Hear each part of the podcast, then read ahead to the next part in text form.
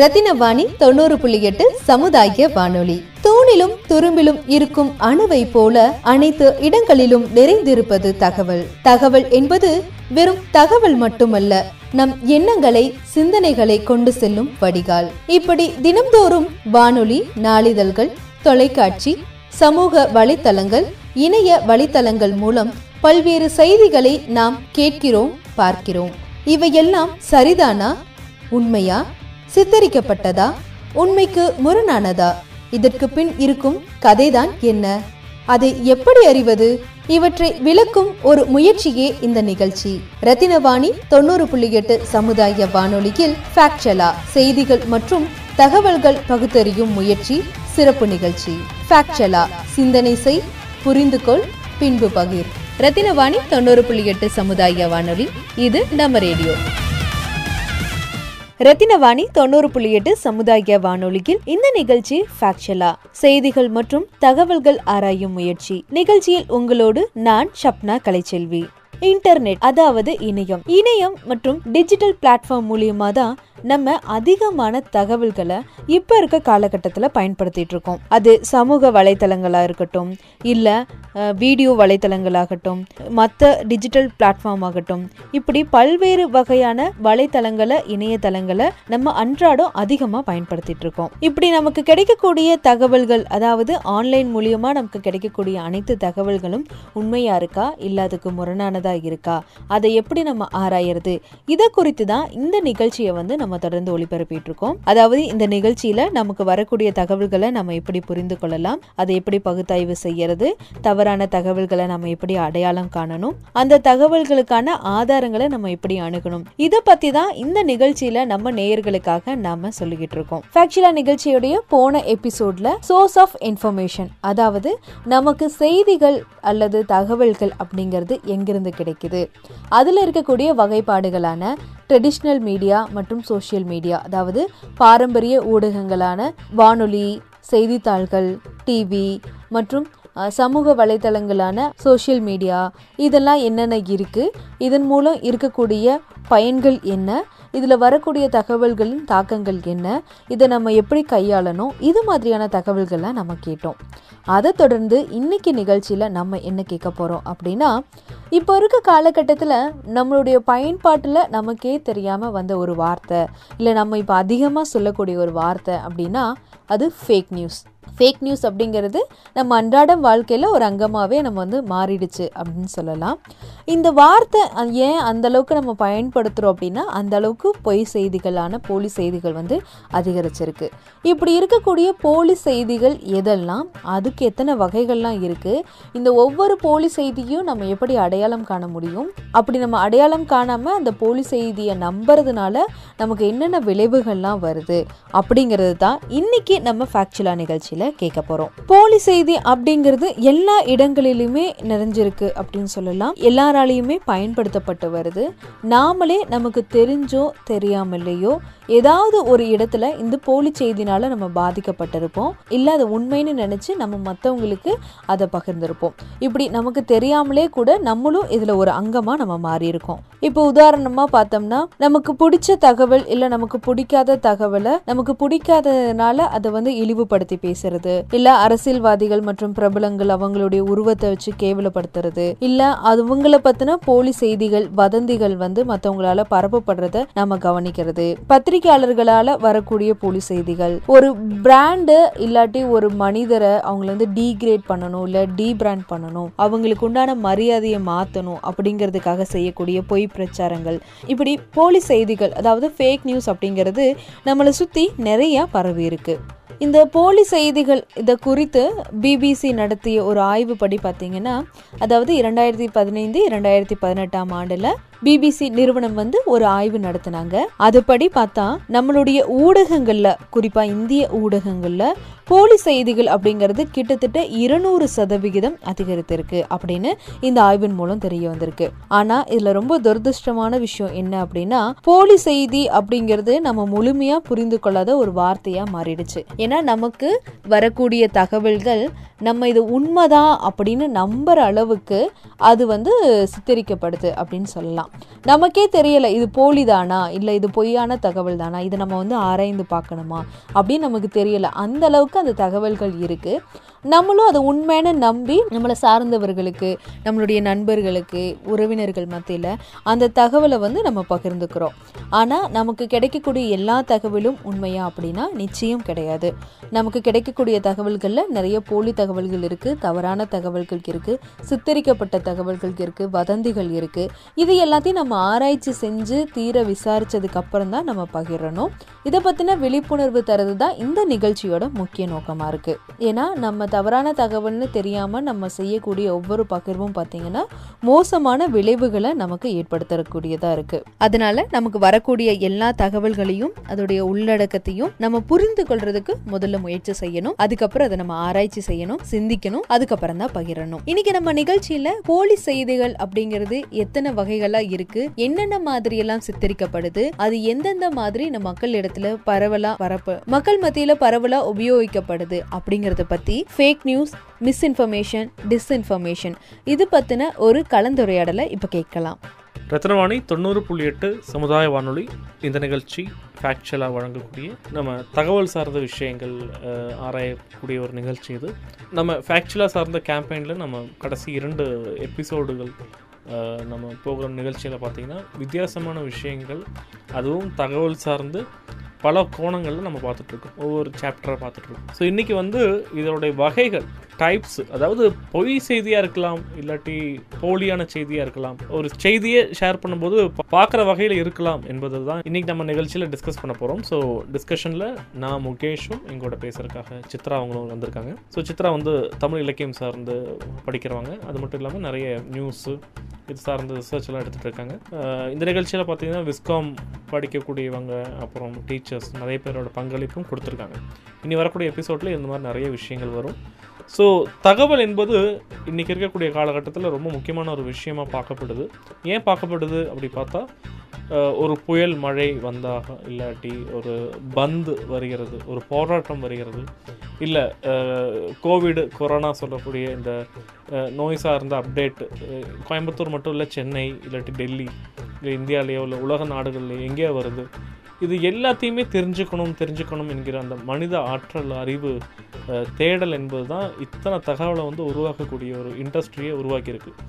இன்னும் சொல்லப்போனால் நிறைய பேருக்கு யாருக்கெல்லாம் அப்டேஷன் இருக்கும் நிறைய பேர் அப்டேட் பண்ணக்கூடிய வாய்ப்பு இருக்கும் அவங்களுக்கெல்லாம் தெரிஞ்சிருக்கக்கூடிய ஒரு விஷயம் என்னென்னா பெரிய பெரிய நிறுவனங்களில் எல்லாருக்குமே ஒரு ஒரு வகையான பங்கு என்பது என்பது என்பது வந்து நியூஸ் இண்டஸ்ட்ரியில் வந்து அவங்க வந்து முதலீடு செய்வாங்க. இதெல்லாம் ஏன் அவங்க செய்கிறாங்க அப்படி பார்த்தா இன்ஃபர்மேஷன் மக்கள் இன்னி இன்னைக்கு நிற்கக்கூடிய காலகட்டத்தில் அதிகமாக இன்டேக் பண்ணிகிட்ருக்காங்க இருக்காங்க என்பது தான் ஸோ இங்கே நம்ம இன்ஃபர்மேஷன் அப்படி எடுக்கும்போது இன்ஃபர்மேஷனில் பல வகைகள் இருக்குது ஸோ அதை ஒன் பை ஒன் தான் இன்றைக்கி நம்ம பார்க்க போகிறோம் ஸோ அதில் வந்து போலி செய்திகள் அப்படி சொல்லக்கூடிய தவறானது அல்லது தவறான தகவலை தரக்கூடிய செய்தி மிஸ்இன்ஃபர்மேஷன் அல்லது டிஸ்இன்ஃபர்மேஷனை சில எடுத்துக்காட்டுகளை நம்ம இன்றைக்கி நம்ம பார்க்க போகிறோம் அதுலேயும் சரியாக சொல்லப்போனால் பல்வேறு வகையான தகவலுக்கு நாம் இணையத்தை அதாவது இன்டர்நெட்டை வந்து டிபெண்ட் பண்ணியிருக்கிறோம் என்பதற்கு உதாரணங்களையும் நம்ம இன்றைக்கி பார்க்க போகிறோம் ஸோ இதை பற்றி டீட்டெயிலாக பேசுகிறதுக்காக தமிழ் டிபார்ட்மெண்ட் சார்ந்த சித்ரா அவங்க வந்திருக்காங்க. ஸோ மனோ சித்ரா அவங்க.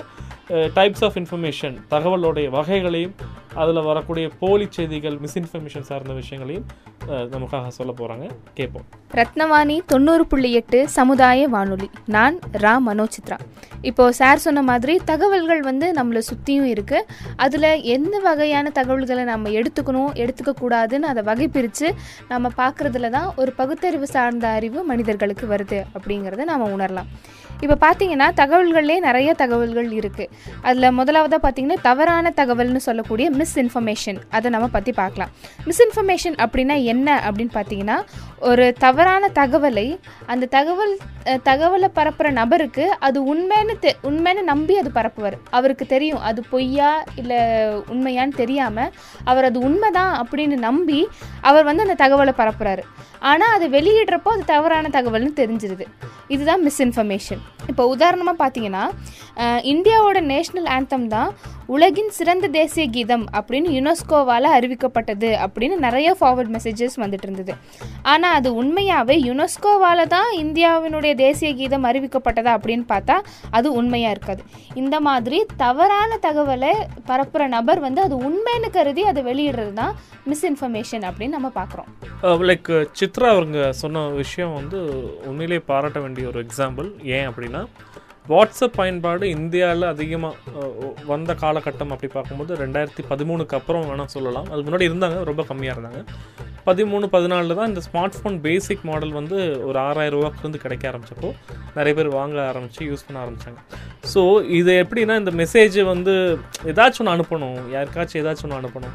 ஸோ ஒரு காலத்தில் எஸ்எம்எஸில் வந்து குட் மார்னிங் மெசேஜுக்கு நம்ம நிறைய தகவல் அட்வைஸ் எல்லாம் இன்றைக்கும் பார்க்கலாம். இந்த மல்டிமீடியா லெவலில் கொடுத்துட்ருப்பாங்க இது மாதிரி இல்லாமல் வேறு ஏதாச்சும் சிறப்பாக அது கேட்கும்போது ஒரு பேட்ரியாட்டிக் ஃபீல் ஒரு தேசப்பற்று அதிகமாக வர வேண்டும் என்கிற எண்ணத்துலலாம் சில பேர் என்ன பண்ணுவாங்கன்னா இந்த மாதிரி ஒரு மெசேஜை சும்மா டைப் பண்ணலாமே. அப்படி டைப் பண்ணிவிட்டு இந்த மாதிரி சொன்னதாக சொல்லிட்டு ஒரு நாலஞ்சு எமோஜி சொல்லக்கூடிய அந்த கார்ட்டூன் மாதிரி பொம்மை இருக்கும். நீங்கள் பார்த்துருப்பீங்க வாட்ஸ்அப்பில் ஃபேஸ்புக்கில் எல்லாம் நிறைய எமோஜிஸ்ன்னு போடுவாங்க. எமோஜியில் இந்தியாவோட ஃப்ளாகு சல்யூட் பண்ணுற மாதிரியான கைரேகைகள் கிளாப் பண்ணுற மாதிரி தம் தம்ஸ் அப் இந்த மாதிரி விஷயத்தெல்லாம் நிறைய வச்சு ஒரு டெக்ஸ்ட் மெசேஜ் பண்ணிவிட்டு ஒரு இருபது பேருக்கு இப்போ ரொம்ப கம்மி பண்ணிட்டாங்க. பட் இது வந்து ரெண்டாயிரத்தி பதினஞ்சு பதினாறு இன்னும் ஈவன் சொல்லப்போனால் ரெண்டாயிரத்தி பதினெட்டு வரைக்குமே ஒரு வாட்ஸ்அப் மெசேஜ் வந்து இருபது இருபத்தஞ்சு பேருக்கு டக்குன்னு ஒரே நேரத்தில் அனுப்பக்கூடிய மெத்தடெல்லாம் இருந்தது. இப்போ வந்து அஞ்சு மூணெல்லாம் மாற்றிட்டே இருக்கு வந்துட்டு இருக்காங்க. ஏன்னா ஃபார்வர்ட் மெசேஜை கம்மி பண்ணணும். இது எதுக்கு இந்த இந்த சாப்டரில் நம்ம சொல்கிறோம் இங்கே நம்ம எதுக்கு சொல்கிறோம்னா இதை அனுப்பக்கூடிய நபருக்கு இது தவறான செய்தின்னு தெரியாது. அவங்க படித்தப்போ அது உண்மை நம்பியிருக்காங்க. இன்னும் சொல்ல போனால் என்னோடய நண்பர்கள் நிறைய பேர் வந்து எங்கூட படித்தவங்க டீச்சராக இருக்காங்க. ஈவன் இந்த மெசேஜ் வந்து டீச்சர்கிட்டே வந்திருக்கு எனக்கு. அப்போ நான் கேட்பேன் இது எப்படி உங்களுக்கு தெரியும்னா எனக்கு யாரும் அனுப்பிச்சாங்க நான் நம்புகிறேன் அப்படின்னு. ஸோ இந்த மாதிரி uh, இன்ஃபர்மேஷன் குறிப்பாக நம்ம வந்து தினசரி அதிகமாக பயன்படுத்தக்கூடிய ஒரு மெசேஜிங் ஆப்னு சொல்லக்கூடிய ஒரு மீடியமான வாட்ஸ்அப்பில் தான் பகிரப்படுது. அப்புறம் ஃபேஸ்புக்லேயும் போஸ்ட்டாக பார்க்கலாம் ட்விட்டர்லேயும் பார்க்கலாம் ஒரு ஒரு ஸ்க்ரீன்ஷாட்டாக பார்க்கலாம். இது இன்னுமே வரலாம். இன்றைக்கி மட்டும் முடியல ஆனால் நல்லா புரிஞ்சுக்கோங்க இது உண்மையும் கிடையாது. இதை கேட்கக்கூடிய நபருக்கு இந்த மாதிரி ஒரு மெசேஜ் வந்தால் ரொம்ப பெருமைப்பட்டு லைக்கணும் நம்ம வடிவேல் அவர்கள் நகைச்சுவையாக சொல்லுவாங்க சில்லறையில் சேர விட்டேன் அப்படின்னு சொல்லுவாங்க. அதனால் இந்தியாவை பற்றி சொன்ன ஒரே சந்தோஷமாக இருக்கும் நம்ம. ஏன்னா இந்தியா நம்மளோட தேசம். பட் அது வந்து எவ்வளோ தூரம் உண்மைன்னு தெரிஞ்சு தயவு செஞ்சு மற்றவங்களுக்கு ஷேர் பண்ணுங்கள் இது அனுப்பக்கூடிய நபருக்கு எந்த ஒரு தீய எண்ணம் கொண்டு அனுப்பலை. அவங்க ஒரு என்ன சொல்ல இது நல்ல விஷயமா பார்த்து தான் அனுப்புனாங்க. ஓகே இதான் இந்த எக்ஸாம்பிள் அடுத்த போலி செய்திக்கான எக்ஸாம்பிள் என்னன்னா மனோசித்ரா சொல்லுவாங்க. இப்போ அடுத்ததாக பார்த்தீங்கன்னா டிஸ்இன்ஃபர்மேஷன் அப்படிங்கிற ஒரு வகையை நம்ம பார்க்கலாம். முன்னாடி நம்ம மிஸ்இன்ஃபர்மேஷன் பார்த்தோம். அதாவது என்னன்னா பரப்புறவர் அது உண்மையான நம்பி ஒரு தகவலை வ- அனுப்புவார் ஆனால் அது தவறான தகவலாக இருக்கும். அதுதான் நம்ம மிஸ்இன்ஃபர்மேஷன் அப்படின்னு பார்த்தோம். இப்போ அடுத்ததான் நம்ம டிஸ்இன்ஃபர்மேஷன் என்னன்னு பார்க்க போகிறோம் அதாவது என்னன்னா இது பெரும்பாலும் வந்து மிஸ்இன்ஃபர்மேஷன் டிஸ்இன்ஃபர்மேஷனும் ஒரே மாதிரி தான் பயன்படுத்துகிறாங்க ஆனால் உண்மையிலேயே ரெண்டுக்குமே ஒரு ஒரு முக்கியமான ஒரு வேறுபாடு இருக்குது என்னன்னு பார்த்தீங்கன்னா டிஸ்இன்ஃபர்மேஷன் அப்படின்னா ஒரு தகவலை அதை பரப்புற நபருக்கு தவறான தகவல்னு தெரியும். தெரிஞ்சிருந்துமே அவர் வேண்டும்னே பரப்புறது தான் வந்து டிஸ்இன்ஃபர்மேஷன் அதாவது ஒருத்தருக்கு தகவல் வந்து தவறுன்னு தெரிஞ்சிருந்தும் வேணும்னே அது அந்த தவறான தகவலை பரப்புறது தான் இப்போ நம்ம டிஸ்இன்ஃபர்மேஷன் அப்படின்னு பார்ப்போம். இது பெரும்பாலும் பார்த்திங்கன்னா ஒரு பிராண்டையோ இல்லை ஒரு கம்பெனியோட நற்பெயரையோ கெடுக்கிறதுக்கு இந்த மாதிரியான ஃபார்வர்ட் மெசேஜஸ் எல்லாம் நம்ம வர்றதை பார்த்துருக்கோம்.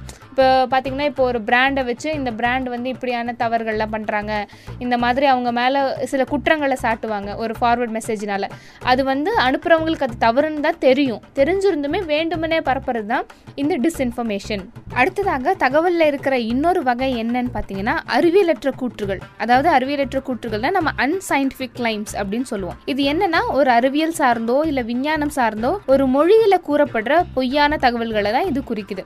இப்போ உதாரணமாக பார்த்தீங்கன்னா இப்போ நம்ம எல்லாத்துக்குமே ஒரு பிரபலமான ஒரு பெயர் என்னன்னு பார்த்தீங்கன்னா கோவிட் நைன்டீன் அதனால கோவிட் நைன்டீனே ஒரு சிறந்த உதாரணமாக இதுக்கு எடுத்துக்கலாம். இப்போ என்னன்னு பார்த்தீங்கன்னா இப்போ மார்ச் ஏப்ரல் மாதத்துல எல்லாம் கோவிட் நைன்டீனை சார்ந்து நிறைய ஃபார்வர்ட் மெசேஜஸ் வந்துட்டே இருந்தது.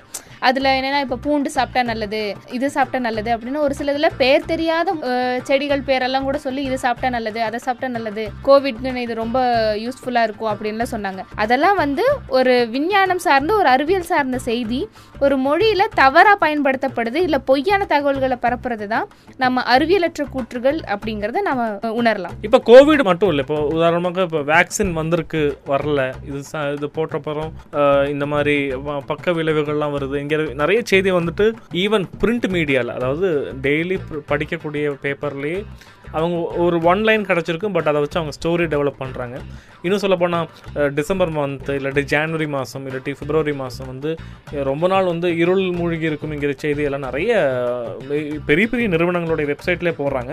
இதை ஏன் போடுறாங்கன்னா அவங்களுக்கு அந்த துறை நானும் ஒரு மீடியாவில் இருக்கிறதுனால நான் சொல்கிறேன் அவங்களுக்கு சில டார்கெட் இருக்கும். இன்றைக்கி வந்து இவ்வளோ நியூஸ் அதுலேயும் எவ்வளோ விதமான கிளிக்கு இதை பார்த்தோன்னே கிளிக் பண்ணுவாங்க. நீங்கள் வாட்ஸ்அப்பில் ஏதாச்சும் ஒரு லிங்க் இருக்குன்னா யூடியூப் லிங்க் இருக்குது இல்லை ஒரு வெப்சைட்டுக்கு போகிற லிங்க் இருக்குன்னா நீங்கள் கிளிக் பண்ணக்கூடிய வாய்ப்பு இருக்கும். இந்த கிளிக் பைட்ஸ்னு சொல்லக்கூடிய விஷயத்தை கிளிக்கை கிளிக் அதிகமாக பயன்பாட்டில் கொண்டு வருவதற்காக கன்சியூமர் வந்து கிளிக் பண்ணுறதுக்காக ஏதாச்சும் ஒரு அட்ராக்டிவான ஹெட்லைன்ஸும் இந்த மாதிரி அறிவியல் ஆதாரம் என்கிற விஷயம் ஆதாரமே இல்லாமல் சோர்ஸே இல்லாமல் நான் யாராச்சும் இவங்க சொன்னாங்க அவங்க சொன்னாங்க இங்கிலாண்டை சார்ந்த ஒரு சயின்டிஸ்ட் சொன்னாங்க என்கிற நிறைய எக்ஸாம்பிள் வந்து சொல்கிறதுக்கான வாய்ப்பு இருக்கும். உங்களுக்கு அந்த மாதிரி செய்தி வந்திருந்தால் தயவு செஞ்சு ரத்னமணியை காண்டாக்ட் பண்ணுங்கள் எங்களுக்கு ஒரு ரெண்டு நாள் டைம் கொடுங்க.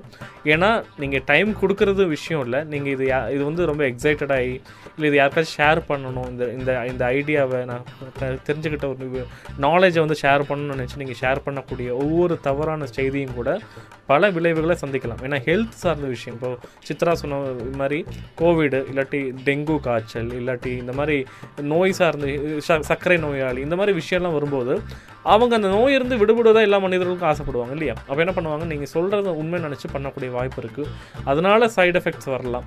ஸோ இந்த மாதிரி உங்களுக்கு ஏதாச்சும் ஆதாரம் இல்லாமல் சர்க்கரை நோயாளியெல்லாம் காலையில் எழுந்திரிச்சு இது பண்ணலாம் அது பண்ணலான்னு டைப் டெக்ஸ்ட் பண்ண மெசேஜ் எதாவது வந்திருந்தால் தயவு செஞ்சு ஷேர் பண்ணாதீங்க. ஓகே அதே மாதிரி கால் வலி மூட்டு வலி இந்த மாதிரி விஷயம் இருந்தால் இதெல்லாம் குடிங்க. யாராச்சும் டைப் பண்ணியிருப்பாங்க. இந்த டைப் மட்டும் பண்ணது. லிங்க் இல்லாமல் ரெஃபரன்ஸ் இல்லாமல் எந்த டாக்டர் சொன்னாங்கன்னு தெரியாமல் இப்படி ஏதாச்சும் மெசேஜ் வந்தால் தயவு செஞ்சு ஷேர் பண்ணாதீங்க. அது நமக்கு தெரியாது என்ன மாதிரி போய் முடியும்னு. அவங்க இன்னொருத்தவங்க ஷேர் பண்ணுவாங்க ஷேர் பண்ணி ஷேர் பண்ணி அது யாருக்கு எங்கே போய் முடியும் தெரியாது. ஸோ இது கேட்கக்கூடிய நம்ம நண்பர்கள் நிறைய பேர் இருப்பீங்க. அவங்கெல்லாம் கொஞ்சம் இந்த வாட்ஸ்அப் பயன்பாட்டு ஃபேஸ்புக்கு இல்லை மற்ற நிறைய ஆப்பெல்லாம் இருக்குது இன்ஃபர்மேஷன் ஆப் இருக்குது இதை யூஸ் பண்ணுறவங்க பார்த்து கவனமாக கவனமாக ஒரு என்ன சொல்ல ஒரு பொறுப்போட ரெஸ்பான்சிபிலிட்டியோடு எடுத்து நீங்கள் இதை வந்து பயன்படுத்தணும்னு நாங்கள் கேட்டுக்கிறோம். இப்போ அடுத்த வகையான போலி செய்தி எப்படி வரும்னு சித்ரா அவங்க இப்போ அடுத்ததாக பார்த்தீங்கன்னா நம்ம எல்லாருக்கும் ரொம்ப பிரபலமான எல்லாத்துக்கும் ரொம்ப ஃபெமிலியரான ஒரு செய்தி வகை தான் நம்ம பார்க்க போகிறோம் என்னென்னா வதந்தி இல்லாட்டி புரளி அப்படின்னு சொல்லப்படுறது. இது எப்போவுமே பார்த்தீங்கன்னா நிறைய நியூஸ் பேப்பரில் பார்த்துருப்பீங்க இல்லை டிவி நியூஸில் பார்த்துருப்பீங்க. வதந்தி பரவியது. ஒரு சினிமா துறையை சார்ந்தவங்களோ இல்லை ஒரு அரசியல்வாதியாவோ ஏதோ ஒரு பெரிய நட்சத்திரத்தை சார்ந்து நிறைய வதந்திகள் பரப்புகிறாங்க இது வந்து ஒரு தவறான தகவல் தான். அதாவது ஒரு தவறான தகவல் ஆதாரமற்ற முறையில் பரப்பப்படும் போது அது வதந்தியாக மாறுது. இப்போ பார்த்தீங்கன்னா இப்போ கோவிட் நைன்டீனே எடுத்துக்கலாமே. அதை பார்த்தீங்கன்னா ஃபைவ் ஜி நெட்ஒர்க்னால கோவிட் நைன்டீன் பரவுது அப்படின்னு நிறைய செய்திகளை நம்ம பார்த்துருப்போம். அது வந்து வதந்தி இதை ஏன் வதந்தின்னு சொல்கிறோம் அப்படின்னா இதுக்கு வந்து ஒரு ஆதாரம் கிடையாது. ஆதாரமே இல்லாமல் ஒரு தவறான செய்தியை பரப்புகிறப்போ அது வதந்தியாக மாறுது. இந்த ஃபைவ் ஜி நெட்ஒர்க்னாலே இன்னும் சில பேருக்கு புரியாது. நிறைய பேர் ஜி ஜின்னு சொல்லி கேட்டிருப்பீங்க பட் அது என்ன ஜின்னு தெரியாது இல்லையா? அதையும் கொஞ்சம் சொல்லும்போது உங்களுக்கு புரிதல் வரலாம். ஸோ ஜி அப் என்பது என்னென்னா ஜென்ரேஷன் என்கிற விஷயத்தை தான் குறிக்குது. So one G two G three G அப்படின்னு. ஸோ டூ ஜி என்கிற விஷயம் வந்து கொஞ்சம் நிறைய பேருக்கு ஃபேமஸ் ஏன்னா நம்ம செய்தித்தாளில் நிறைய ஒரு காலகட்டத்தில் ஒரு பத்து வருஷமாகவே நிறைய படிச்சிருக்கோம். அந்த ஒரு குறிப்பிட்ட அந்த நம்பர் டூ ஜி சொல்கிறது அப்புறம் த்ரீ ஜி சொல்கிறது என்ன? இதெல்லாம் என்னென்னா நம்ம இணைய வசதியும் அது சார்ந்து இருக்கக்கூடிய அப்ளிகேஷன் எஃபிஷியன்சியும் ஈஸியாக சொல்ல போனால் ரொம்ப டெக்னிக்கலாக இல்லாமல் எப்படின்னா நம்ம தினசரி இருக்கக்கூடிய வாழ்க்கையில் நம்ம யூஸ் பண்ணக்கூடிய இன்டர்நெட்டோ இல்லாட்டி இன்டர்நெட் ஸ்பேஸ் பண்ண விஷயங்களையோ ஈஸி பண்ணக்கூடிய ஒரு மெத்தட் ஒரு மாடல் பேர் தான் இப்போ ஆட்டோலாம் ஓட்டுறீங்கன்னா உங்களுக்கு தெரியும் இல்லையா? இந்த இன்ஜின் ஆயில் பயன்படுத்தினா இந்த மாதிரி போகும். இந்த இன்ஜின் பயன்படுத்தினா கொஞ்சம் வேகமாக இருக்கும். ஸோ கடைசி ஒரு முப்பது வருஷமாக ஆட்டோ ஓட்டினவங்களுக்கு எல்லாருக்குமே தெரியும் இந்த ஆட்டோ நான் முதல்ல வாங்கின ஆட்டோவோட ரெண்டாவது வாங்கின ஆட்டோ ஸ்பீடாக போகும். ஏன் போகுது? அதோட டெக்னாலஜி டெவலப்மெண்ட் வந்திருக்கும். ஒரு இன்ஜினோடைய கேப்பபிலிட்டி இன்ஜின் ஆயிலோட கேப்பபிலிட்டி நம்ம யூஸ் பண்ணக்கூடிய மெத்தடு டூல்ஸ்னால பயன்பாடு வந்திருக்கும். இன்னும் சொல்லப்போனால் சிட்கோ மாதிரி இடங்களில் தொழில்பேட்டையில் பார்த்தீங்கன்னா அவங்க ஆயிரத்தி தொள்ளாயிரத்தி எழுபதுகளில் யூஸ் பண்ண மெக்கானிசமும் இன்றைக்கி யூஸ் பண்ணக்கூடிய மெக்கானிசம் கம்யூனிகேஷன் கம்யூனிகேஷன்லாம் மாறி இருக்கும் இந்த மாதிரி மாற்றம் எப்படி வருதுன்னா ஜென்ரேஷன் மாறும்போது வருது இல்லையா? ஸோ முதலாம் தல தலைமுறை இரண்டாம் தலைமுறை மூன்றாம் தலைமுறை சொல்கிறது தான் one G two G three G four G என்கிற விஷயம். இதில் இந்த ஃபைவ் ஜி வரும்போது என்னென்னா சில பேருக்கு வந்து சில நெட்வொர்க் சில முதலாளிகள் முதலீட்டாளர்களுக்கு வந்து இந்த ஃபைவ் ஜி சேவைக்கு தங்களால் முதலீடு பண்ண முடியல வச்சுக்கலாம் உதாரணமாக. அப்போ என்ன பண்ணுறாங்க யார் முதலீடு பண்ணாங்களோ அவங்க நஷ்டம் வரவருக்கும் இல்லாட்டி மக்கள்கிட்ட பீதி உருவாக்குறதுக்கும் என்ன பண்ணுறாங்க ஒரு செய்தி கிரியேட் பண்ணலாம் ஓகே இப்போ கோவிட் வந்திருக்கு. கோவிட் வந்து அதிகமாக வரக்கூடிய காரணம் பரவக்கூடிய காரணம் வந்து ஃபைவ் ஜி நெட்ஒர்க் தான் அப்படின்னு சொல்லும்போது மக்கள் பயம் வந்துடும் இல்லையா? இன்னும் சொல்லப்போனால் நாங்கள் நம்ம லாக்டவுன் சீசனில் நான் பார்த்துருக்கேன் ட்விட்டரில் பார்த்துருக்கேன்.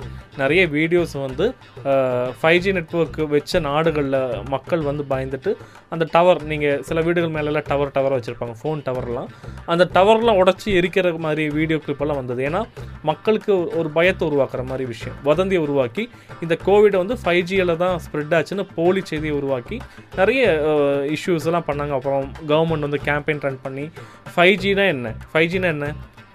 டெலிகாம் டெலிகம்யூனிகேஷன் சொல்லக்கூடிய தொழில்நுட்பம் சார்ந்த டெக்னாலஜி ஓகே கோவிட்னா என்ன? அது ஹெல்த் சார்ந்தது. உடல்நலம் சார்ந்தது. எப்படி இது ரெண்டையுமே மிக்ஸ் பண்ணுறாங்க என்கிற விஷயம்லாம் கன்ஃபியூஷன்லாம் இருந்தது. அதெல்லாம் கிளியர் பண்ணுறதுக்கு நிறைய கேம்பெயின் டைம் மணி எல்லாம் எடுத்துக்கிட்டாங்க. இது எதுக்கு இவ்வளோ டீட்டெயிலாக சொல்கிறேன்னா உங்களுக்கு இந்த மாதிரி மெசேஜ் ஃப்யூச்சரில் வரலாம். ஏன்னா இந்தியாவில் இன்னுமே ஃபைவ் ஜி ஆக்டிவேஷன் வரல. ஃபைவ் ஜி வரும்போது சில பேர் இந்த மாதிரி செய்தியை உருவாக்கலாம். மேபி எந்த நோக்கமும் இல்லாமல் இருக்கலாம். சில பேருக்கு நோக்கம் கொண்டவங்களா இருக்கலாம். இந்த மாதிரி வரும்போது இப்போ ரத்னவாணியில் சொல்கிறத நீங்கள் கேட்டுட்டு இருப்பீங்க இல்லையா? இதை மனசில் வச்சுக்கோங்க. எதிர்காலத்தில் நம்ம தமிழ்நாட்டில் முக்கியமாக நம்மளுடைய கோயம்புத்தூர் பகுதியில் இந்த மாதிரி விஷயம் வரும்போது இல்லை இது உண்மை இல்லை. உண்மையாக இருந்தால் நான் கொஞ்சம் ரிசர்ச் பண்ணி பார்க்கலாம் சொல்லிட்டு நீங்கள் ரிசர்ச் பண்ணி பாருங்கள் இல்லாட்டி எங்களை காண்டாக்ட் பண்ணி பாருங்கள் இப்போ அடுத்த செய்தி வகை என்னென்னு பார்ப்போம். இப்போ நெக்ஸ்ட் பார்த்தீங்கன்னா நம்ம ஃபால்ஸ் கான்டென்ட் அப்படிங்கிறத பார்க்கலாம்.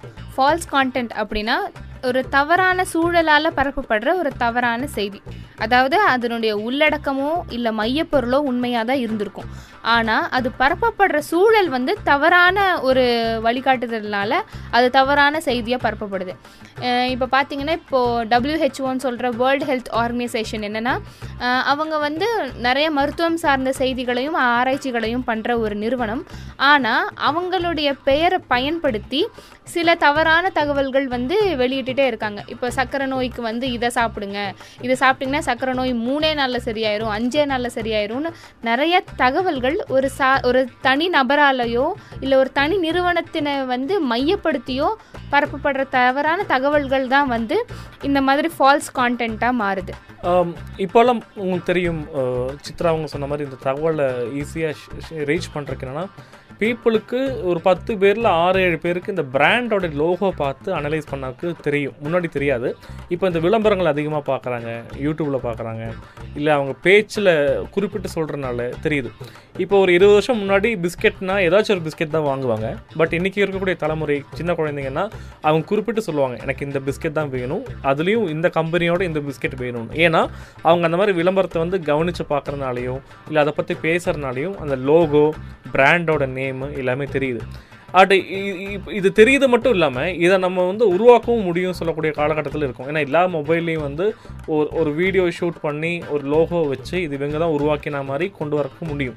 அதே நேரத்தில் வந்து ஒரு பிக்சரை வச்சு லோகோ வந்து மேலே வச்சுட்டு உதாரணமாக நம்ம சித்ரா அவங்க சொன்ன மாதிரி டபிள்யூஹெச்ஓ சொல்லக்கூடிய விஷயத்தை நீங்கள் கூகுளில் டைப் பண்ணால் ஒன்றும் இல்லை ஆயிரக்கணக்கான லோகோஸ் வந்து லோகோனா சின்னம் மாதிரி இருக்கும் பிக்சர் இருக்கும் வரும். இந்த பிக்சரை வந்து நீங்கள் மொபைல்லையோ இல்லாட்டி ஃபோட்டோஷாப் சொல்லக்கூடிய ஆப்லேயே வச்சு என்ன வேணால் டைப் பண்ணி நீங்கள் ஒரு ஃபோட்டோ இமேஜை க்ரியேட் பண்ணி நீங்கள் வாட்ஸ்அப்லேயோ ஃபேஸ்புக்லேயோ வச்சா பார்க்குறவங்க நம்பருக்கான வாய்ப்பு இருக்குது பட் நீங்கள் பார்க்குறவங்களா இருந்தால் தயவு செஞ்சு அதை நம்பாதீங்க. அது நம்பருக்கு என்ன வழி இருக்குது எப்படி நம்பலாம் அப்படின்னு சொன்னால் இதை வந்து கரெக்டாக ரிசர்ச் பண்ணக்கூடிய டீம் மெம்பர்ஸ் படித்தவங்க இருக்காங்க. ஸோ அவங்ககிட்ட காமிச்சு இது கரெக்டாக கொஞ்சம் சர்ச் பண்ண சொன்னால் அவங்க ஒரு நாலு கீவேர்டு நல்லா புரிஞ்சுக்கோங்க. நாலு கீவேர்டாக சார்ந்தப்போ சித்ரா அவங்க சொன்ன மாதிரி பிபி நோயாளிகள் அப்படின்னா பிபி வச்சுக்கலாம். ஓகே இல்லை சர்க்கரை நோயாளிகள் அப்படி சொன்னால் சர்க்கரை வச்சுக்கலாம். ஓகே அவங்க என்ன சொல்யூஷன் சொல்கிறாங்க இந்த செடியிலிருந்து வரக்கூடிய சாரை எடுத்து குடிக்கலாம் அப்படி சொன்னாங்கன்னா அந்த செடியோடைய இங்கிலீஷோ இல்லை தமிழ் வாக்கியத்தை எடுத்துக்கலாம். ஒரு ரெண்டாவது வார்த்தையாச்சுங்களா ஓகே எவ்வளோ நேரம் குடிக்கலாம் அப்படின்னு சொல்லியிருப்பாங்க. அதையும் வச்சுக்கலாம். இந்த மாதிரி ஒரு ஒரு குறிப்பிட்ட நாலு வார்த்தையை சும்மா சர்ச் பண்ணாலே இது பொய் தகவல் வரக்கான வாய்ப்பு இருக்குது ஏன்னா உண்மையாக இருந்தால் டபிள்யூஹெச்ஓவே வெப்சைட்டில் போட்டிருப்பாங்க. இணையதளத்தில் போட்டிருப்பாங்க. இணையதளத்தில் போடாமல் இருந்திருந்தால் கண்டிப்பாக அவங்க சொல்லலை என்பது அர்த்தம்.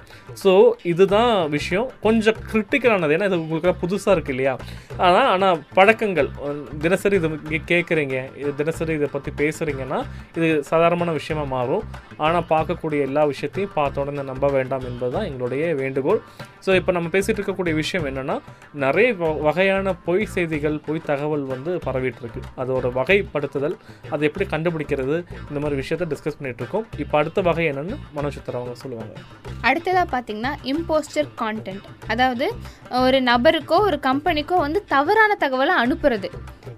இப்போது ரீசெண்டாக பார்த்தீங்கன்னா இப்போ ஒரு ஒரு பெரிய ரெப்யூட்டட் ஒரு நியூஸ் பேப்பர்லேயே பார்த்தீங்கன்னா ஒரு தவறான தகவல் வந்தது. அது தவறான தகவலுங்கிறது எப்படி தெரிஞ்சதுன்னா நம்ம இப்போ நம்ம ரத்னவாணியில் நம்ம வந்து செக் பண்ணி சொன்னோம். என்னன்னு பார்த்தீங்கன்னா ஒரு தவறான தகவலுங்கிறத வந்து ஒரு செய்தி நிறுவனத்துக்கு அனுப்புறதுக்கு முன்னாடி அதை நல்லா செக் செக் பண்ணிவிட்டு நான் அனுப்பியிருக்கணும். இல்லை அந்த நியூஸ் பேப்பரில் இருந்தவங்களாவது அது கரெக்டாக தப்பா அப்படிங்கிறத செக் பண்ணாமல் போட்டதுனால மக்களிடையே ஒரு பதற்றமான ஒரு நிலையை உருவாக்குறதுக்கு அது ஒரு காரணமாக போகுது. இது தவறான தகவல்னால மக்களிடையே ஏற்படுற ஒரு பாதிப்பாங்க கூட நாம் இதை பார்க்கலாம். அதாவது ஒரு நபருக்கோ இல்லை ஒரு நிறுவனத்துக்கோ தவறான தகவலை நாம் அனுப்பக்கூடாது. அப்படி தவறான தகவல் வெளியிட்டால் அதை நாம் வந்து சரியாக தப்பான்னு ஆராய்ஞ்சு பார்க்கணும். ஓகே அவங்க என்ன தகவல் ஒரு உதாரணம் சொல்ல வந்தாங்க இல்லையா? என்ன தகவல் நாங்கள் சர்ச் பண்ணி பார்த்தோம்னா நீங்கள் எல்லாருமே இந்த யூபிஐ சொல்லக்கூடிய ஸ்கேன் பண்ணி பே பண்ணக்கூடிய விஷயத்தில் நிறைய பேருக்கு தெரியும். நீங்கள் இந்த ஆட்டோவில் பே பண்ணுவீங்க. ஒரு பா கியூஆர் கோட் இருக்கும். அந்த கோடை ஸ்கேன் பண்ணால் கூகுள் பே சொல்லுவீங்க. இல்லாட்டி ஃபோன்பே சொல்லுவீங்க. ஜிபே சொல்லுவீங்க. ஏன்னா நிறைய பேரில் பேடிஎம் சொல்லலாம். நிறைய இருக்குது யூபிஐயில் நிறைய வகை இருக்குது இப்போ இதெல்லாம் நம்ம என்னென்னா யூனிஃபைடு பேமெண்ட் இன்டர்ஃபேஸ்னு நம்ம சொல்கிறோம் ஸோ இந்த இந்த இன்டர்ஃபேஸை யூஸ் பண்ணும்போது என்னென்னா வருங்காலங்களில் அதாவது ஜனவரி மாதத்துலேருந்து முப்பது பர்சன்ட் வந்து சார்ஜ் பண்ணுவாங்கன்னு ஒரு பிரிண்ட் மீடியா தமிழ் நியூஸ் பேப்பரில் இந்த ஒரு செய்தியை பார்த்தோம். இது வந்து என்னுடைய தோழி தான் எனக்கு அனுப்பிச்சாங்க. நாங்கள் வந்து ஃபேக்ட் செக் பண்ணி பார்க்கும்போது எங்களுடைய நண்பர்கள் டெல்லியில் இருக்காங்க. அவங்ககிட்ட அது ஹிந்தி தமிழ் இங்கிலீஷ் எல்லா மொழிகளையும் ஃபேக்ட் பண்ணி பார்க்கும்போது ஃபேக்ட் செக் பண்ணி பார்க்கும்போது என்னென்னா கவர்மெண்ட் சொல்கிறது கேபிட்டேஷன் ஃபீ தான் மாற்ற போகிறாங்கன்னு மக்கள்கிட்டேருந்து எடுக்கிறாங்கன்னு சொல்லலை. பட் அதை வந்து கூகுள் டிரான்ஸ்லேஷன்லேயோ இல்லை மொழி பெயர்க்கும் போதோ இல்லாட்டி தவறான புரிது புரிதலில் இருக்கக்கூடிய எடிட்டர் அங்கே பணிபுரியக்கூடிய எடிட்டரோட இதில் என்னென்னா மக்கள்கிட்ட இருந்து முப்பது பர்சன்ட் கலெக்ட் பண்ணுவாங்க என்கிற மாதிரி அந்த செய்தி வந்து பிரிண்ட் ஆனது நாங்கள் கவனிக்க முடிஞ்சது. இது அதான் முன்னாடி சொன்ன மாதிரி தான் தொழில் வந்து வேகம் செய்யணும் வே வேலையை சீக்கிரம் செய்யணும் டார்கெட் அச்சீவ் பண்ணணும் என்கிற ப்ரெஷர் வரும்போது இந்த மாதிரி சின்ன சின்ன தகவல் எல்லாம் ஈவன் பிரிண்ட் மீடியாவில் வருது என்பது வந்து பெரிய ஷாக்கிங்கான விஷயம்தான். இந்த மாதிரி வரும்போது அதை எப்படி அனலைஸ் பண்ணணும் என்பதற்கு பார்த்து பார்த்த உடனே நம்ப கூடாது கொஞ்சம் அனலைஸ் பண்ணி செக் பண்ணி அதே மாதிரி மற்றவங்ககிட்ட ஷேர் பண்ணும்போது பார்த்து பண்ணுங்கள் இன்றைக்கி இவ்வளோ நேரம் பேசுகிறதே வித்தியாசமான நிறைய தகவல் சார்ந்த விஷயம். எப்படி தவறாக போகுதுன்னு பார்த்துட்ருக்கோம் இன்னும் நிறைய இருக்குது இது வந்து லைக் இன்னும் தமாஷா சொல்லப்போனால் ஹனுமானோடைய வால் மாதிரி நீண்டு போயிட்டே இருக்குது பெருசாக போயிட்டே இருக்குது அது ஏன்னா இந்த நம்ம வாழக்கூடிய டெக்னாலஜி சார்ந்த ஒரு காலகட்டம் அப்படி. இதை வந்து எல்லாருக்குமே ஒரு செய்தி சொல்லக்கூடிய ஒரு ஆளாக மாறணுங்கிற விருப்பம் மனசில் இருக்கும் ஏதாச்சும் ஒன்று சொல்லலாமே இன்னைக்கு இன்னைக்கு நல்ல விஷயம் ஏதாச்சும் சொல்லலாம் என்ன சொல்லலாம்? அப்படின்னு சொல்லிட்டு திங்க் பண்ணும்போது கிடைக்கக்கூடிய எல்லா விஷயத்தையும் நம்ம வந்து ஆராயாமல் சொல்லும்போது இருக்கக்கூடிய பிரச்சனையை தான் நம்ம இப்போ பேசிகிட்டு இருக்கோம். ரத்தினவாணி தொண்ணூறு புள்ளி எட்டு சமுதாய வானொலி. தூணிலும் துரும்பிலும் இருக்கும் அணுவை போல அனைத்து இடங்களிலும் நிறைந்திருப்பது தகவல். தகவல் என்பது வெறும் தகவல் மட்டுமல்ல நம் எண்ணங்களை சிந்தனைகளை கொண்டு செல்லும் வடிகால். இப்படி தினம்தோறும் வானொலி நாளிதழ்கள் தொலைக்காட்சி சமூக வலைத்தளங்கள் இணைய வலைத்தளங்கள் மூலம் பல்வேறு செய்திகளை நாம் கேட்கிறோம் பார்க்கிறோம். இவையெல்லாம் சரிதானா? உண்மையா? சித்தரிக்கப்பட்டதா? உண்மைக்கு முரணானதா? இதற்கு பின் இருக்கும் கதைதான் என்ன? அதை எப்படி அறிவது? இவற்றை விளக்கும் ஒரு முயற்சியே இந்த நிகழ்ச்சி. ரத்தினவாணி தொண்ணூறு புள்ளி எட்டு சமுதாய வானொலியில் ஃபேக்சலா செய்திகள் மற்றும் தகவல்கள் பகுத்தறியும் முயற்சி சிறப்பு நிகழ்ச்சி. ஃபேக்சலா சிந்தனை செய் புரிந்து கொள் பின்பு பகிர். ரத்தினவாணி தொண்ணூறு புள்ளி எட்டு சமுதாய வானொலி இது நம்ம ரேடியோ. அடுத்ததாக நம்ம என்ன பார்க்கலாம் அப்படின்னா மேனுப்புலேட்டட் கான்டென்ட் அப்படின்னு சொல்லக்கூடிய சித்தரிக்கப்பட்ட செய்திகள் அப்படின்னு பார்க்கலாம். இது என்ன அப்படின்னா ஒரு படத்தையோ இல்லை ஒரு ஆடியோ பதிவையோ ஒரு வீடியோ பதிவையோ எடுத்துட்டு அது வந்து நம்மளுடைய தேவை அதாவது நம்மளுடைய தேவைன்னு கூட சொல்ல முடியாது. நம்மளுடைய ஒரு சிந்தனைக்கு ஏற்ப அதை வந்து மாற்றிக்கிறது அந்த வீடியோ ஆடியோ வந்து உண்மையாக பொய்யான்னு தெரியாமல் நமக்கு என்ன தோணுதோ நாம் எப்படி அதை வந்து மக்கள்கிட்ட சொல்லணும்னு நம்ம நினைக்கிறோமோ அது போல் அதை வந்து சித்தரித்து தவறான தகவலை நம்ம அனுப்புறது. இப்போ இதுக்கு உதாரணமாக என்ன சொல்லலான்னு பார்த்தீங்கன்னா இப்போ நம்மளுக்கு நிவார் புயல் வந்தது இல்லைங்க. அப்போ வந்தப்போ மெரினாவில் வந்து ஒரு மெரினாவை சார்ந்து ஒரு வீடியோ அனுப்பியிருந்தாங்க. இங்கே வந்து நிவார் புயலப்போ இந்த மாதிரியான சுச்சுவேஷன் இருந்தது. வெதர் இப்படி இருந்தது. ரொம்ப இருட்டாக புயல் வரப்போறிய வரக்கூடிய அந்த முன்னாடி இருக்க நடக்கக்கூடிய அந்த நிகழ்வுகள்லாம் நடந்துட்டு இருக்குது பாருங்க அப்படின்னு நிறைய ஃபார்வர்ட் மெசேஜஸ் வந்துகிட்டே இருந்தது. ஆனால் அது அந்த டைமில் தான் அந்த இடத்துல தான் எடுத்தாங்களா அப்படின்னு பார்த்தா அது கிடையாது.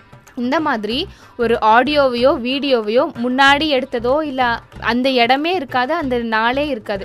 எப்போவோ எடுத்த ஒரு கோப்பு காட்சிகளை வச்சு நமக்கு தேவையான மாதிரி அதை சித்தரித்து மாற்றுறது அப்படிங்கிறத நம்ம வந்து மேனுபுலேட்டட் கான்டென்ட் அப்படின்னு சொல்கிறோம் அற்புதமான ஒரு எக்ஸாம்பிள் அது. ஏன்னா லைக் புயல் வரும்போதெல்லாம் அந்த கிளிப்பை இன்னுமே இப்போ மட்டும் இல்லை நிவர் புயல் மட்டும் கிடையாது முடிஞ்சு போச்சு அது.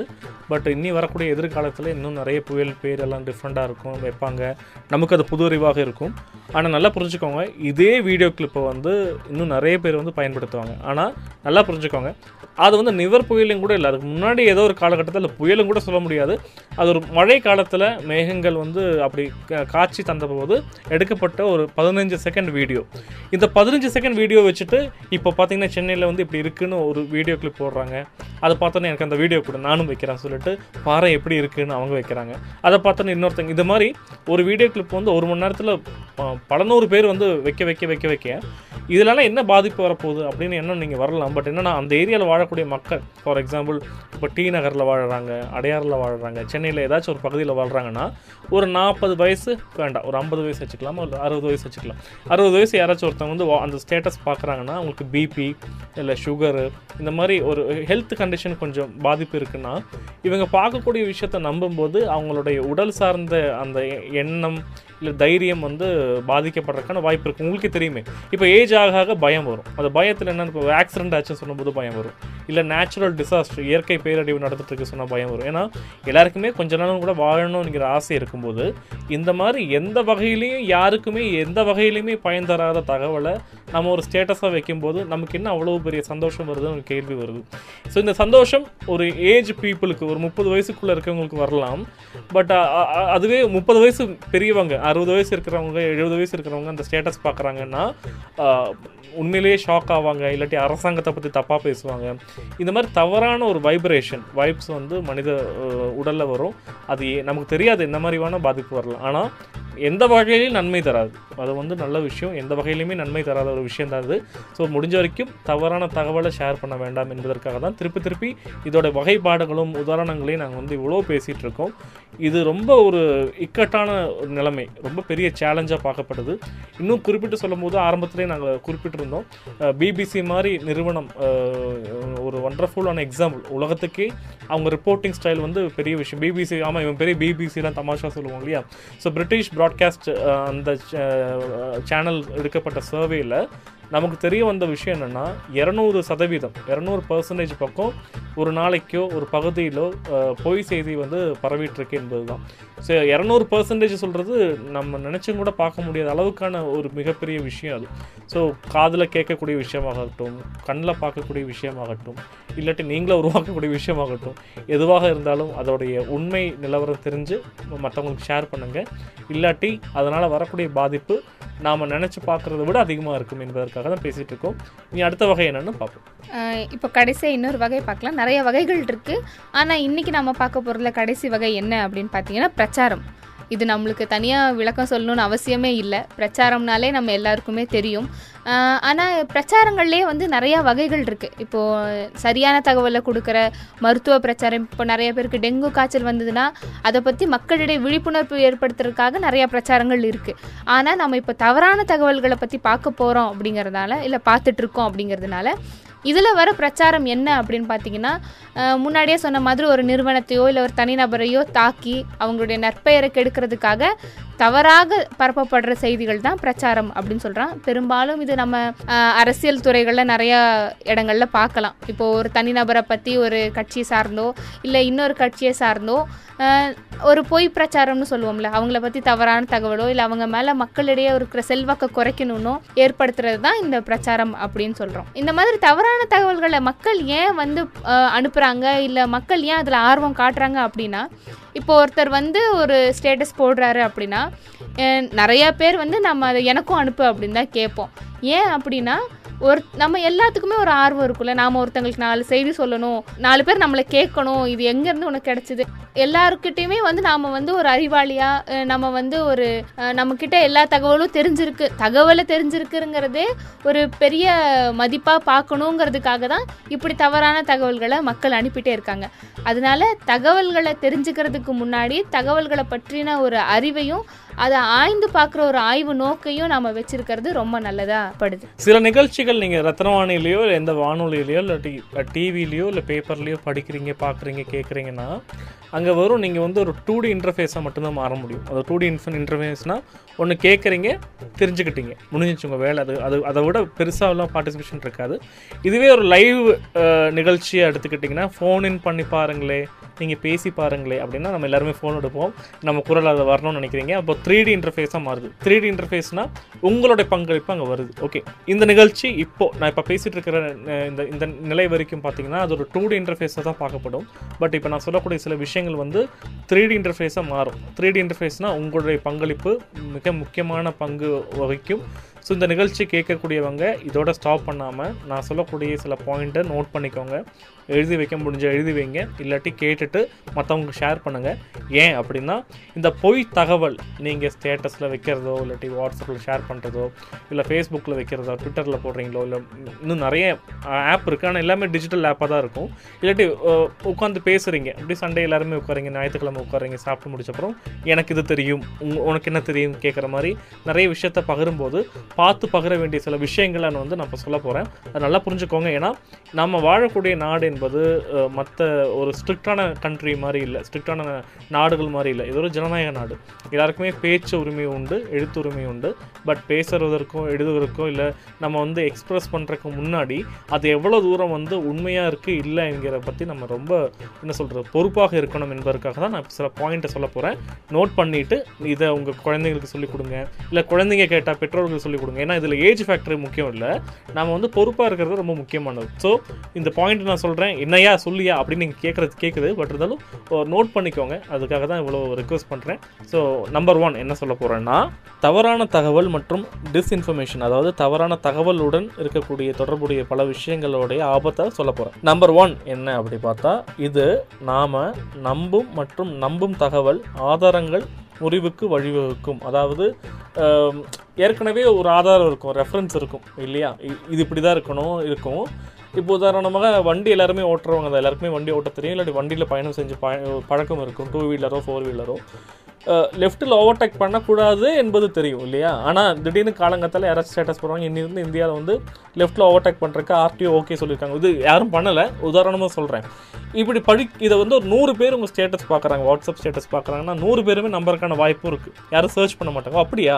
அப்படின்னு எல்லாருமே லெஃப்ட்டில் ஓவர்டேக் பண்ணாங்கன்னா உதாரணமாக பஸ் நின்றுட்டுருக்கு அவங்க பஸ் இருந்து இறங்குவாங்க. லெஃப்ட்டில் ஓவர்டேக் பண்ணால் அது அடிபடுவாங்க. உடனே நீங்கள் என்ன சொல்லலாம்? இன்னைக்கு காலையிலேருந்து லெஃப்ட்டில் ஓவர்டேக் பண்ணுறக்கு இவங்க ஓகே சொல்லியிருக்காங்க. சொல்லியிருக்காங்கன்னு சொல்லலாம். பட் என்னென்னா ஆதாரம் பார்த்தீங்கன்னா நம்ம கவர்மெண்ட் ரூல்ஸ் பார்த்தீங்கன்னா இருக்காது. ஆனால் நம்ம யாரோ ஒருத்தங்க பொய்யா சொன்னதுக்கு நம்பி இது ஒரு உதாரணம் தான். இது யாருமே பண்ணலை. அந்தளவுக்கு நம்ம சமூகம் வந்து லைக் கோமாளியாக மாறலன்னு நம்புகிறேன் ஆனால் இது இப்படி மாறக்கான வாய்ப்பு இருக்குது எப்படி தவறான தகவல் சொன்னால் வாய்ப்பு இருக்குது ஓகே இது செகண்ட் பாயிண்ட் என்னன்னா இது மக்கள் மத்தியில் குழப்பத்தையும் அதே மாதிரி அவங்க ஒரு- ஒருத்தரை நம்பக்கூடிய நண்பகத்தன்மையும் குறைக்கிறதுக்கான வாய்ப்பு இருக்குது என்பது. அது உண்மைதானே? இப்போ வந்து நான் ஒரு விஷயம் சொல்கிறேன் ஒரு ஒரு ஆர்ஜேவா சொல்கிறேன் ஒரு நண்பனாக சொன்னால் நீங்கள் அதை நம்புறீங்க. ஏன் நம்புறீங்கன்னா என் மேலே ஒரு நம்பிக்கை வச்சுருக்கீங்க.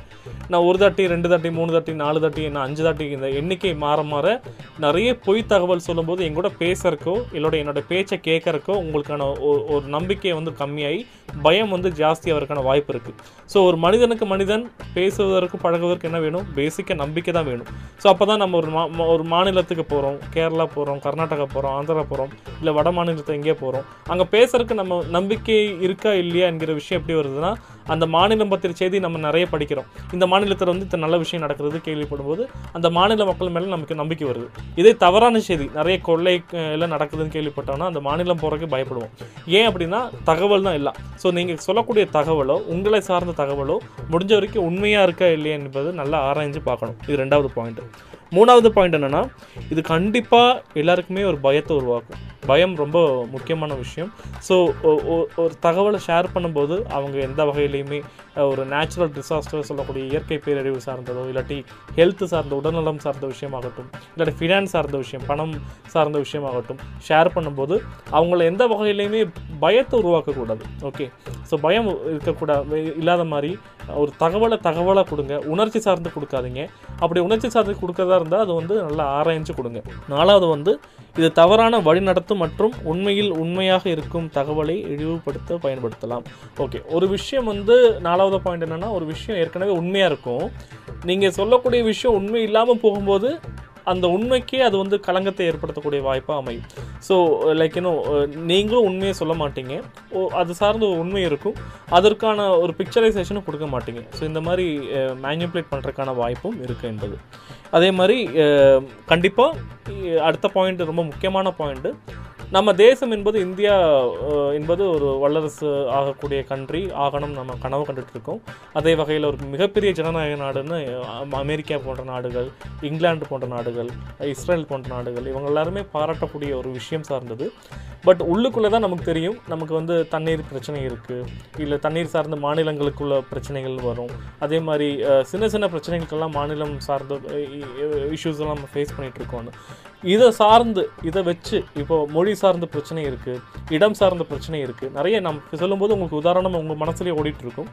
இதை வச்சு இனவெறி ஆன விஷயங்கள் ரேசிசம் சொல்லுவாங்க. இல்லை மொழி வெறி சார்ந்த விஷயங்கள் ஆகட்டும். இல்லாட்டி ஒவ்வொரு மனிதனுக்கும் மனிதன் காட்டக்கூடிய அன்பு சார்ந்த விஷயத்துக்கு ஆகட்டும். இதுக்கு எல்லாத்துக்குமே பாதகமாக அமையக்கூடிய வாய்ப்பை தகவலால் பண்ண முடியும். ஒரு வண்டியில் போயிட்டுருக்கீங்க அந்த வண்டி ஆக்சிடென்ட் ஆயிடுச்சு அங்கே வண்டிக்கும் இன்னொரு வண்டிக்காரங்களுக்கும் பிரச்சனையாக இருக்கும். பட் அதை பார்த்தவங்க அந்த வண்டி சார்ந்த மனிதனுடைய மதத்தை வச்சு பேசலாம். இல்லாட்டி அவங்களுடைய சமூகம் பற்றி பேசலாம். இதை ஒரு தகவலை க்ரியேட் பண்ணும்போது அது பெரிய ஒரு பிரச்சனையாக மாறலாம். இது நீங்கள் ஈஸியாக பார்த்து தெரிஞ்சு உணரணும்னு நினச்சிங்கன்னா நீங்கள் முதல்வன் போன்ற திரைப்படம் பார்க்கலாம். அங்கே ஒரு சின்ன விபத்து தான் நடக்கும் பட் அது வந்து பெரிய கலவரமாக மாற காரணம்னா தகவல் பரிமாற்றம். அந்த ஃபோன் பண்ணி ஒருத்தங்க ஒரு இடத்துல ஒரு இடத்துக்கு சொல்லக்கூடிய விஷயத்த வந்து தவறாக மாறும்போது பெரிய பிரச்சனையாக தமிழகம் மொத்தம் வர மாதிரி அந்த காட்சி அமைஞ்சிருக்கும்.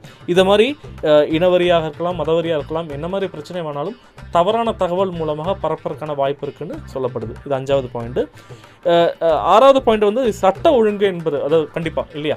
ஒரு பிரச்சனை வருது ஒரு போலீஸ் பீப்புளும் நண்பர் நண்பர்கள் தான் மனிதர்கள் தான் அவங்களுக்கும் ரத்தம் இருக்குது வழி இருக்குது அவங்கள மீறி அந்த பிரச்சனை போகும்போது சட்ட ஒழுங்கு சொல்லக்கூடிய டிசிப்ளின் செல்ஃப் டிசிப்ளின் வந்து பாதிக்கப்படும். இதுக்கு நல்ல எக்ஸாம்பிள் சொல்லப்போனால் ரெண்டாயிரத்தி பதினெட்டாம் ஆண்டு வந்து ஒரு குடும்பம் ரொம்ப பீஸ்ஃபுல்லாக அமைதியாக சந்தோஷமாக குலதெய்வ கோயிலுக்கு சாமி கும்பிட்றதுக்காக போகும்போது அங்கே வாட்ஸ்அப் பதிவில் யாரோ அந்த காரில் இருக்கக்கூடிய ஒரு நபரை வச்சு குழந்தைகளை வந்து கிட்னாப் பண்ணுறவங்க அப்படின்னு ஒரு ஒரு ஃபேக் நியூஸை கிரியேட் பண்ணி ரெண்டாயிரத்தி பதினெட்டாம் ஆண்டு இப்போ இல்லை யாரோ பண்ணியிருக்காங்க. அந்த அந்த அந்த இமேஜ் அவங்களோட தான் கூட தெரியல. பட் பார்க்கறக்கு அவங்கள மாதிரி இருக்கிறதுனால அந்த ஊர் மக்கள் அந்த காரில் இருக்கக்கூடிய நபரை பார்த்த உடனே எல்லாருக்குமே கோபம் பயம் வந்தனால அந்த கட்டை குச்சி எடுத்து ஒரு நாற்பது ஐம்பது பேர் நாலு பேரை சரௌண்ட் பண்ணி அந்த குறிப்பிட்ட நபர் வந்து நீ நீ வந்து இந்த ஊருக்கு வந்து குழந்தை திருடுறதுக்கு தானே வந்திருக்கேன் திருடுறதுக்கு தானே வந்திருக்கேன் அப்படின்னு சொல்லிட்டு அடித்து கொலை பண்ணதான் இன்சிடென்ட்லாம் நியூஸ் பேப்பரில் படிச்சிருக்கோம். இது எப்படி வருதுன்னா இந்த சட்ட ஒழுங்கு என்பது விஷயத்தை தான் லைக் சட்ட ஒழுங்கு எப்படி இருக்கும்? எப்பவுமே அமைதியாக இருக்கும். எல்லாருமே வேலைக்கு போவாங்க சந்தோஷம் சந்தோஷமாக இருப்பாங்க.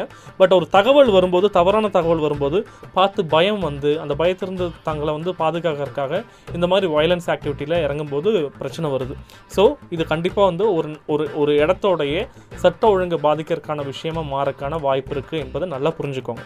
அடுத்த விஷயம் என்பது என்னென்னா இப்போ என்ன எத்தனை விஷயம் பேசியிருக்கோம் நம்ம. One two three four five six பேசியாச்சு. செவன் என்ன விஷயம் அப்படி பார்த்தா ஸோ அடுத்த பாயிண்ட் என்னென்னா இது பொது சுகாதாரத்தை கவலையாக்கும். கண்டிப்பாக லைக் இன்னும் நம்ம கோ கோவிட் மாதிரி சுச்சுவேஷன்லலாம் பார்த்தீங்கன்னா பப்ளிக் ஹெல்த் செக்டர் ரொம்ப முக்கியமான ரோல் ப்ளே பண்ணாங்க அவங்க டாக்டர்ஸ் நர்ஸ் மட்டும் கிடையாது. ஈவன் சானிடேஷன் ஒர்க்கர்ஸ் லைக் இன்னும் நமக்காக க்ளீன்லாம் பண்ணி நம்ம நம்ம சொசைட்டியை க்ளீன் பண்ணணும். இருக்கக்கூடிய சானிடரி இன்ஸ்பெக்டர்ஸ் இருக்கலாம் ஒர்க்கர்ஸ் இருக்கலாம் நிறைய பேர் இருக்காங்க. ஸோ இவங்களையும் கூட பாதிக்கிற லெவலில் கூட இன்ஃபர்மேஷன் பகரலாம். இதுக்கு எக்ஸாம்பிள் சொல்லி ஆகணும். நீங்கள் பார்த்துருப்பீங்க கர்நாடகா மாநிலம் நினைக்கிறேன். அங்கே வந்து இந்த மாதிரி லைக் ஒரு ஒரு பெண்மணி அவங்க வந்து இந்த மாதிரி நல்ல நல்ல வேலை செய்யக்கூடிய பெண்மணி மிகப்பெரிய வேலை கடமையை செய்யக்கூடிய பெண்மணிக்கு தண்ணி வேணும்னு கேட்கும்போது அவங்க தண்ணி கொடுத்த விதம் வந்து ரொம்ப பயத்தையும் கிளாஸ் டிஃப்ரென்ஸையுமே காமிக்கக்கூடிய வாய்ப்பாக அமைஞ்சுது. ஏன் இந்த மாதிரி அவங்க அந்த மாதிரி பயப்படுறாங்க? ஒரு வீட்டில் இருக்கக்கூடியவங்க ஒருத்தங்க தண்ணி கொடுக்குறக்கு ஏன் பயப்படுறாங்கன்னா அவங்களுக்கு கிடைச்ச தகவல் அப்படி இருக்குது யாருமே டிவியில் இதை பற்றி பேசலை. பட் கண்டிப்பாக இந்த மாதிரி வாட்ஸ்அப்லேயோ ஃபேஸ்புக்லேயோ ஓகே இவங்களாம் க்ளீன் பண்ணுறவங்ககிட்ட இருந்து இந்த மாதிரி நோய் வரக்கான வாய்ப்பு இருக்குன்னு யாராச்சும் இருக்கலாம். அப்போ அவங்களுக்கு என்னென்னா அந்த வீட்டில் இருக்கிறவங்களுக்கெல்லாம் க்ளீன் பண்ணுறவங்கள பார்த்தா பயம் வந்து அவங்க தண்ணி கேட்டால் ஒரு ஹியூமனிட்டி பேஸில் ஒரு மனித மனிதம் சார்ந்த ஒரு உதவி கேட்கும்போது அந்த உதவி செய்யறக்கே பயப்படுத்துகிற அளவுக்கு தகவல் மாறி இருக்கு. ஸோ கண்டிப்பாக இது வந்து பொது சுகாதாரத்தை வந்து பாதிக்கக்கூடிய வாய்ப்பாக அமையும் என்பதும் முக்கியமான ஒரு விஷயம்.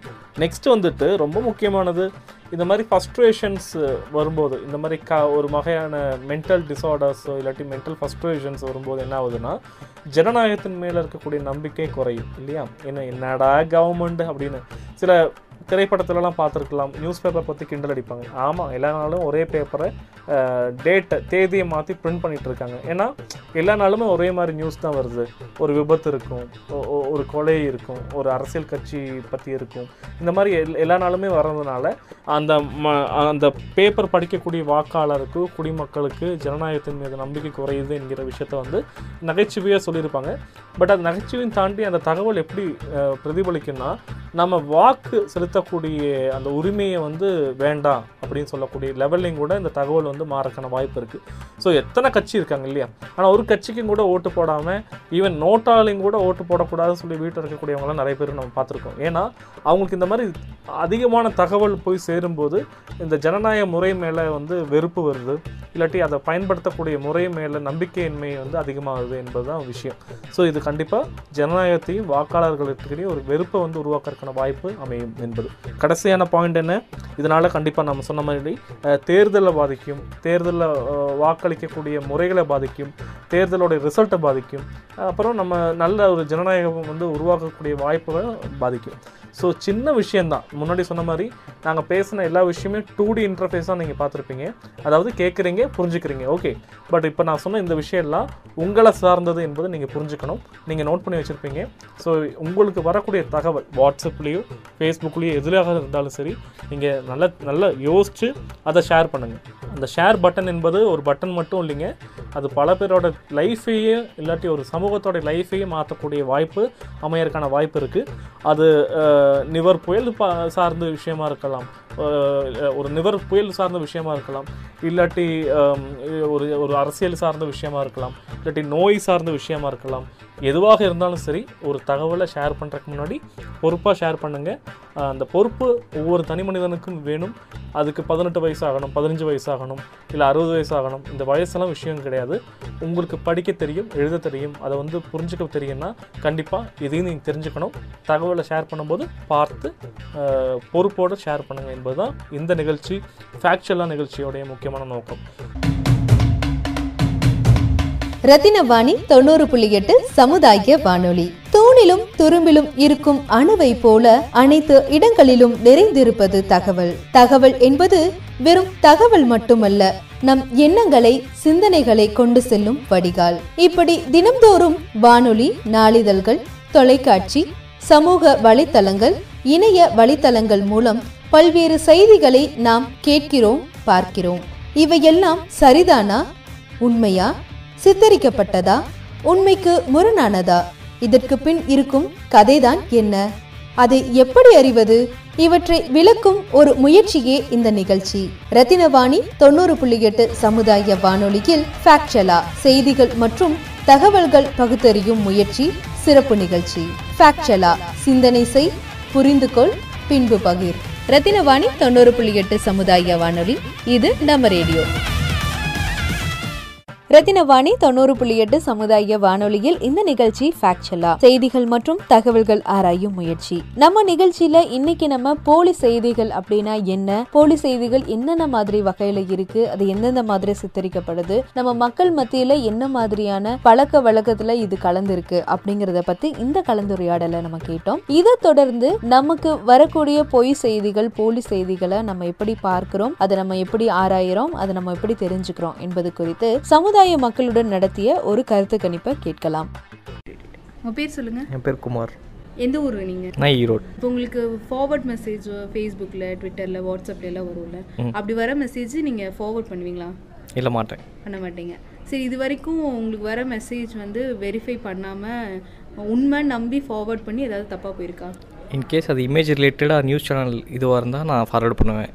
ஆர்எல்ஸ் நான் எதுவுமே பண்ண மாட்டேன். இல்லை அப்படி பண்ணி தப்பான இல்லை அந்த மாதிரி இல்லை அந்த மாதிரி இது போனது. உங்களுக்கு யாராவது இந்த மாதிரி அனுப்பிச்சிருக்காங்களா நிறைய பேர் அமைச்சிட்டு தான் இருக்காங்க. எப்படி அதை கண்டுபிடிச்சீங்க? அது அதுக்கப்புறம் தான் நியூஸ் சேனலில் பார்க்குறப்ப அது ஃபேஸ் ஃபேக்னு தெரியும். அவங்களே வெரிஃபை பண்ணிடுவாங்க இது வந்து ஃபேக் நியூஸ் அப்படின்னு. என் பேர் விஷ்ருதா. நீங்கள் எந்த ஊர்? இங்கே பொள்ளாச்சி. ஓகே இப்போ உங்களுக்கு வாட்ஸ்அப்பில் ஏதாவது ஒரு இன்ஃபர்மேஷன் வருது. ஃபார் எக்ஸாம்பிளுக்கு இந்த மருந்து சாப்பிட்டா கொரோனா சரியாயிடும். இல்லை இப்போ இன்னும் பத்து நாளில் வந்து சைக்ளோன் வரப்போகுது. அந்த மாதிரி எல்லாம் மெசேஜ் வருது. அது பார்த்தா நீங்கள் யாருக்காவது ஃபார்வர்ட் பண்ணுவீங்களா? நான் ட்ரை பண்ணுவேன். அப்படி இல்லைன்னா ஃபார்வர்ட் பண்ணி விட்ருவேன் ஓகே அந்த நியூஸ் உண்மையாக பொய்யான்னு வெரிஃபை பண்ணி பார்ப்பீங்களா? சில மெசேஜில் வரது எதுவுமே நம்ப மாட்டேன். போய் ஒரு கண்டிப்பாக ஃப்ராடுத்தனம் இல்லை நிறையா மெசேஜில் ஃப்ராடுத்தனம் நிறைய பண்ணேன் அப்படி இருக்கும். ஓகே இப்போ நீங்கள் இது வரைக்கும் யாருக்காவது உண்மைன்னு நினச்சி நீங்கள் அமிச்ச மெசேஜ் பொய்யா போயிருக்கா? அவ்வளோக்கா யாருக்கும் ஃபார்வர்ட் மெசேஜில் பண்ண மாட்டேன். உங்கள் பேர் சொல்லுங்கள் ஜோதிகா. எந்த ஊர் நீங்கள் நான் கோயம்புத்தூர். ஓகே இப்போ உங்களுக்கு ஃபோனில் வாட்ஸ்அப்பில் இல்லாட்டி ஃபேஸ்புக்கில் ஃபார்வர்ட் மெசேஜ் எல்லாம் வரும்ல? ஆமாங்க. அப்படி வர மெசேஜ் யாருக்காவது ஃபார்வர்ட் பண்ணுவீங்களா? மோஸ்ட்லி பண்ண மாட்டேன். இப்போ எக்ஸாம்பிளுக்கு இப்போ இதெல்லாம் சாப்பிட்டீங்கன்னா கொரோனா வராது. இல்லை இந்த மாதிரி கொஞ்ச நாள் சைக்ளோன் வரப்போகுது அப்படிலாம் மெசேஜ் வரும். பார்த்துருப்பீங்க நிறையா ரீசெண்டாக அந்த மாதிரி வந்த மெசேஜ் யாருக்கா ஃபார்வர்ட் பண்ணுவீங்களா? இல்லை அது கன்ஃபார்மாக என்னன்னு தெரிஞ்சுட்டு அதுக்கப்புறம் தான் அதை ஃபார்வர்ட் பண்ணுவேன். எப்படி தெரிஞ்சுப்பீங்க? என்னாச்சும் கூகுள் ஐ மீன் கூகுள் யூடியூப்பில் எதனாச்சும் எப்படி? எப்படினாச்சும் ஒரு விஷயம் செய்தி மூலமாக எதனாச்சும் ஒரு மூலமாக விஷயம் தெரிஞ்ச பின்னாடி தான் அதை ஃபார்வர்ட் பண்ணுவேன். அது வரையும் ஃபார்வர்ட் பண்ண மாட்டேன் யாருக்கும். இப்போது நீங்கள் ஏதாவது உண்மை அப்படின்னு நினச்சி நீங்கள் ஃபார்வர்ட் பண்ண மெசேஜ் பொய்யா போயிருக்கா? யாருக்காவது? இல்லை அப்படி போனது இல்லை. யாருக்கு அப்படி ஆனதில்லை வணக்கம் என்னோட பேர் பிரியா. எந்த ஊர் நீங்கள் ஈச்சனாரிங்க. இப்போ உங்கள் ஃபோனுக்கு வந்து வாட்ஸ்அப்பில் ஃபேஸ்புக்கில் இல்லை ட்விட்டரில் ஒரு இன்ஃபர்மேஷன் வருது. அதை வந்து நீங்கள் படிச்சுட்டு மற்றவங்களுக்கு ஃபார்வர்ட் பண்ணுவீங்களா? இல்லை படிச்சுட்டு நீங்களே விட்டுருவீங்களா? இல்லை அனைத்து எல்லா நபர்களும் தெரிஞ்சுக்கணுங்கிறதுக்கு அனைத்து மெம்பருக்கும் நான் ஃபார்வர்ட் பண்ணுவேங்க. ஓகே இப்போ இது வரைக்கும் நீங்கள் உண்மை அப்படின்னு நினச்சி ஃபார்வர்ட் பண்ண ஏதாவது ஒரு மெசேஜ் கொஞ்ச நேரம் கழிச்சு பொய்ன்னு தெரிய வந்திருக்கா? உண்மையாக நிறையவே நடந்திருக்கு. அந்த மாதிரி இப்போ ரீசெண்டாக பார்த்தீங்கன்னா கூகுள் பே ஓடுது அந்த மாதிரி நியூஸ் வந்து வந்திருக்கு. அது என்ன கொஞ்சம் டீட்டெயிலாக சொல்கிறீங்க கூகுள் கூகுள் பே பார்த்தீங்கன்னா வந்து அமௌண்ட் வந்து எக்ஸஸாக வந்து பர்சன்டேஜ் வந்து எக்ஸ்ட்ரா எடுக்கிற மாதிரி சொல்லி நியூஸ் வந்துச்சு. வித்தின் ஒரு ஒன் ஹவர்லேயே வந்து அந்த நியூக்கு வந்து நியூஸ் வந்து ஃபேக்குன்னு சொல்லி அனௌன்ஸ் பண்ணிட்டாங்க. ஸோ அதை நினச்சி அதை எல்லாருக்குமே நானும் ஃபார்வர்ட் பண்ணியிருக்கேன். ஏன்னா நிறைய பேர் வந்து ஏமாந்துடக்கூடாதுங்கிறதுக்காக நானும் ஃபார்வர்ட் பண்ணியிருக்கேன். ஓகே இப்போ உங்களுக்கு யாராவது அமிச்ச நியூஸ் வந்து இல்லை இது தப்பு தான் அப்படின்னு நீங்கள் ஏதாவது நியூஸ் கண்டுபிடிச்சிருக்கீங்களா? ஃபஸ்ட்டு தெரியல அதுக்கப்புறமா தெரிஞ்சுது. இப்போ நிறைய ஃபேஸ்புக்கில் வர்றது வரது இந்த ஸ்க்ரோல் பண்ணுறது லக்கி நம்பர்ஸ் அந்த மாதிரி இருக்கிறதுலாம் ஃபேக் தான். அது ஆக்சுவலாக நம்ம மக்களுக்கு நிறைய பேருக்கு தெரியறதில்ல. அதுக்குள்ளே போய் அடிக்ட் ஆகி உள்ளே போனதுக்கப்புறம் தான் அடிச்சோ இது ஃபுல் அப்படின்னு சொல்லி நினச்சிக்கிறாங்க. ரத்தினவாணி தொண்ணூறு புள்ளி எட்டு சமுதாய வானொலி. தூணிலும் துரும்பிலும் இருக்கும் அணுவை போல அனைத்து இடங்களிலும் நிறைந்திருப்பது தகவல். தகவல் என்பது வெறும் தகவல் மட்டுமல்ல நம் எண்ணங்களை சிந்தனைகளை கொண்டு செல்லும் வடிகால். இப்படி தினம்தோறும் வானொலி நாளிதழ்கள் தொலைக்காட்சி சமூக வலைத்தளங்கள் இணைய வலைத்தளங்கள் மூலம் பல்வேறு செய்திகளை நாம் கேட்கிறோம் பார்க்கிறோம். இவையெல்லாம் சரிதானா உண்மையா? சித்தரிக்கப்பட்டதா? உண்மைக்கு முரணானதா?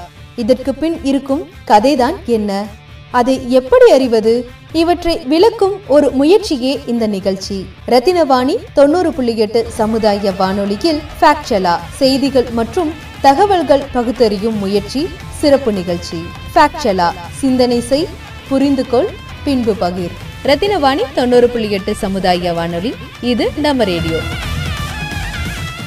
ரத்தினவாணி தொண்ணூறு புள்ளி எட்டு சமுதாய வானொலியில் இன்னைக்கு நம்ம ஃபேக்சுவலா நிகழ்ச்சியில போலி செய்திகள் தவறான செய்திகள் அதாவது மிஸ்இன்ஃபர்மேஷன் ஃபேக் நியூஸ் டிஸ்இன்ஃபர்மேஷன் இதை பத்தியெல்லாம் நம்ம தெரிஞ்சுக்கிட்டோம். இந்த மிஸ்இன்ஃபர்மேஷன் சொல்லக்கூடியது டிஸ்இன்ஃபர்மேஷன் சொல்லக்கூடிய ஃபேக் நியூஸ் சொல்லக்கூடிய இந்த தகவல்கள் எல்லாமே நமக்கு சமுதாய விளைவுகளை ஏற்படுத்துறதா தான் இருக்கு. போலி செய்தி அப்படின்னு சொல்லக்கூடியது ஒரு பெரிய குடை மாதிரி விரிஞ்சிருக்கு அப்படின்னு சொல்லலாம். இதுக்கு கீழே பல விதமான உள்ளடக்கங்கள் இருக்கு அப்படிங்கறத இன்னைக்கு நம்ம நிகழ்ச்சியில கேட்டோம். சில நேரங்கள்ல இந்த தவறான தகவல் இல்ல இதுல இருக்கக்கூடிய உள்ளடக்கம் இதற்கு பின்னாடி இருக்கக்கூடிய உண்மை இதெல்லாம் நமக்கு தெரியாமையே நம்ம வந்து மத்தவங்களுக்கு பகிர்ந்துடுறோம். இப்படி செய்யறதுனால நிறைய தவறான விளைவுகள் வந்து நமக்கு ஏற்படுது. அதனாலதான் இந்த தகவல்களை தவறான தகவல்கள் அப்படின்னு சொல்றோம். சில நேரங்கள்ல வேணும்னே கூட பொய்யான தகவலை தவறான தகவலை பரப்பலாம். ஏன்னா அது ஒரு நிகழ்ச்சி நிரலா இது வந்து பண்ணணும் அப்படின்னு ஒரு காரணத்தோட செய்யப்படுது. இப்படி நமக்கு வரக்கூடிய எல்லா தவறான தகவல்களும் அதாவது ஃபேக் நியூஸ் மிஸ்இன்ஃபர்மேஷன் டிஸ்இன்ஃபர்மேஷன் இது எல்லாமே பார்த்தீங்கன்னா நிச்சயம் நம்ம முன்னாடியே சொன்ன மாதிரியான மோசமான பல ஆபத்துகளை தான் ஏற்படுத்துறதுக்கு வழிவகுக்குது. அதனால நமக்கு வரக்கூடிய செய்திகள் தகவல்கள் அனைத்தையுமே சரியா தவறா அப்படின்னு ஒரு முறைக்கு இருமுறை நம்ம ஆராய்ச்சி செஞ்சு ஒரு நாள் இல்ல ரெண்டு நாள் கழிச்சு கூட நம்ம மத்தவங்களுக்கு பகிரலாம். அதனால எந்த தவறும் கிடையாது. ஆனா நம்ம சொல்லக்கூடிய விஷயம் ஒரு தவறான விஷயமா இருந்தா என்னென்ன மாதிரியான விளைவுகள்லாம் ஏற்படுது அப்படிங்கறது இன்னைக்கு நம்ம நிகழ்ச்சியில கேட்டோம். இப்போ ஒரு உதாரணத்துக்காக சொல்ல போனா நம்ம இருக்கக்கூடிய இடங்கள்ல நமக்கு இந்த மாதிரி தகவல்கள் தொடர்ந்து வந்துட்டு இருக்கு அப்படின்னா நம்ம மக்கள் மத்தியில் இருக்கக்கூடிய நம்பிக்கை அப்படிங்கிறது சுத்தமா குறைஞ்சிரும். இவங்க சொன்னா நம்பலாமா நம்ப கூடாதா அப்படிங்கிற மாதிரியான ஒரு பயம் வந்துடும் நமக்கு உள்ள அவநம்பிக்கை மட்டும்தான் மிச்சம் இருக்கும். இப்போ நம்ம ஒரு சின்ன கற்பனை பண்ணி பார்க்கலாம். நம்ம இருக்கக்கூடிய உலகத்துல நமக்கு ஒரு செய்தி வருது தகவல் வருது அப்படிங்கிறது இப்படியே நிலை நீடிச்சுட்டே இருந்துச்சுன்னா எல்லாமே போலி செய்திகளா மாறிடக்கூடிய வாய்ப்புகள் இருக்கு. சோ அப்படி இருக்கும் பொழுது நமக்கு எல்லாத்து மேலேயும் சந்தேகம் வந்துடும் நம்பிக்கையே எது மேலேயும் இருக்காது. இந்த செய்தி உண்மையா? இது யார் சொன்னா? சொன்னவங்க உண்மையா? இவங்களை நம்பலாமா? இந்த தகவலை நம்ம நம்பலாமா? இப்படின்னு நம்மளை சுத்தி இருக்க அனைவரையுமே நம்ம ஒரு சந்தேகத்தோடையே பார்க்கக்கூடிய சூழல் உருவாகிடும். நம்ம உலகம் அப்படி மாறிடுச்சுன்னா எப்படி இருக்கும்? நம்மளால கற்பனை கூட பண்ண முடியல இல்லையா? ஸோ அந்த மாதிரியான ஆபத்து நம்ம உலகத்துக்கு வரக்கூடாது அப்படின்னா நம்ம அனைவருமே அதற்கான செயல்பாடுல ஈடுபடணும். நமக்கு வரக்கூடிய ஒவ்வொரு தகவலையும் நம்ம கண்டிப்பா சரி பார்த்ததுக்கு அப்புறம் தான் மற்றவங்களுக்கு பகிரணும். அப்படி செய்யும் போது மட்டும்தான் நம்ம மக்கள் மத்தியில் இருக்கக்கூடிய ஒருவருக்கொருவருக்கு இடையில இருக்கக்கூடிய நம்பிக்கை அப்படிங்கிறது குறையாம இருக்கும். இந்த நமக்கு நடுவில் அவநம்பிக்கை உருவாகாம இருக்கிறதுக்கு ஒரு அமைதியான சமுதாயம் வர்றதுக்கு நமக்கு கண்டிப்பா இந்த தகவல்கள் அப்படிங்கிறத நம்ம கையாளுற முறை ரொம்ப முக்கியமானது. இன்னைக்கு நம்ம நிகழ்ச்சியில ஃபேக் நியூஸ் மிஸ்இன்ஃபர்மேஷன் டிஸ்இன்ஃபர்மேஷன் அப்படின்னு சொல்லக்கூடிய போலி செய்திகள் தவறான தகவல்கள் பத்தி நம்ம தெரிஞ்சுக்கிட்டோம். நம்ம நிகழ்ச்சியோட அடுத்த பகுதியில இந்த மாதிரி நமக்கு வரக்கூடிய தகவல்களை எப்படி ஆராயலாம் அதற்கான கருவிகள் என்ன என்பதை பத்தி நம்ம தொடர்ந்து தெரிஞ்சுக்கலாம். இந்த நிகழ்ச்சி குறித்து உங்களுடைய கருத்துக்கள் வந்து வரவேற்கப்படுது. இல்ல நீங்க உங்களுக்கு வரக்கூடிய தகவல்களை சரி பார்க்கணும் அப்படின்னு விருப்பப்பட்டீங்கன்னா நீங்க ரத்னவாணியை தொடர்பு கொண்டு அந்த தகவலை நீங்க தெரிவிக்கலாம். நாங்க உங்களுக்கு சரி பார்த்து சொல்லுவோம். இல்ல இந்த நிகழ்ச்சி குறித்து உங்களுடைய கருத்துக்கள் நீங்க பகிர்ந்துக்கணும்னு ஆசைப்பட்டாலும் நீங்க ரத்னவாணியை தொடர்பு கொள்ளலாம். தொடர்பு கொள்ள வேண்டிய எண் ஏழு ஐந்து ஐந்து பூஜ்ஜியம் மூன்று ஒன்று இரண்டு நான்கு நான்கு நான்கு. Seven double five zero three one two triple four இந்த அலைபேசி எண்ணுக்கு நீங்க தொடர்பு கொண்டு தெரிவிக்கலாம். அல்லது வாட்ஸ்அப்லயும் இந்த எண்ணை நீங்க தொடர்பு கொள்ளலாம். ரத்தினவாணி தொண்ணூறு புள்ளி எட்டு சமுதாய வானொலியில் இந்த நிகழ்ச்சி ஃபேக்சுவலா செய்திகள் மற்றும் தகவல்கள் ஆராயும் முயற்சி. மீண்டும் அடுத்த முயற்சியில் சந்திக்கலாம். உங்களிடமிருந்து விடைபெறுவது நான் ஷப்னா கலைச்செல்வி. ரத்தினவாணி தொண்ணூறு புள்ளி எட்டு சமுதாய வானொலி. இது நம்ம ரேடியோ. ரத்தினவாணி தொண்ணூறு புள்ளி எட்டு சமுதாய வானொலி. தூணிலும் துரும்பிலும் இருக்கும் அணுவை போல அனைத்து இடங்களிலும் நிறைந்திருப்பது தகவல். தகவல் என்பது வெறும் தகவல் மட்டுமல்ல நம் எண்ணங்களை சிந்தனைகளை கொண்டு செல்லும் வடிகால். இப்படி தினம்தோறும் வானொலி நாளிதழ்கள் தொலைக்காட்சி சமூக வலைத்தளங்கள் இணைய வலைத்தளங்கள் மூலம் பல்வேறு செய்திகளை நாம் கேட்கிறோம் பார்க்கிறோம். இவையெல்லாம் சரிதானா உண்மையா? சித்தரிக்கப்பட்டதா? உண்மைக்கு முரணானதா? இதற்கு பின் இருக்கும் கதைதான் என்ன? அதை எப்படி அறிவது? இவற்றை விளக்கும் ஒரு முயற்சியே இந்த நிகழ்ச்சி. ரத்தினவாணி தொண்ணூறு புள்ளி எட்டு சமுதாய வானொலியில் ஃபேக்சலா செய்திகள் மற்றும் தகவல்கள் பகுத்தறியும் முயற்சி சிறப்பு நிகழ்ச்சி.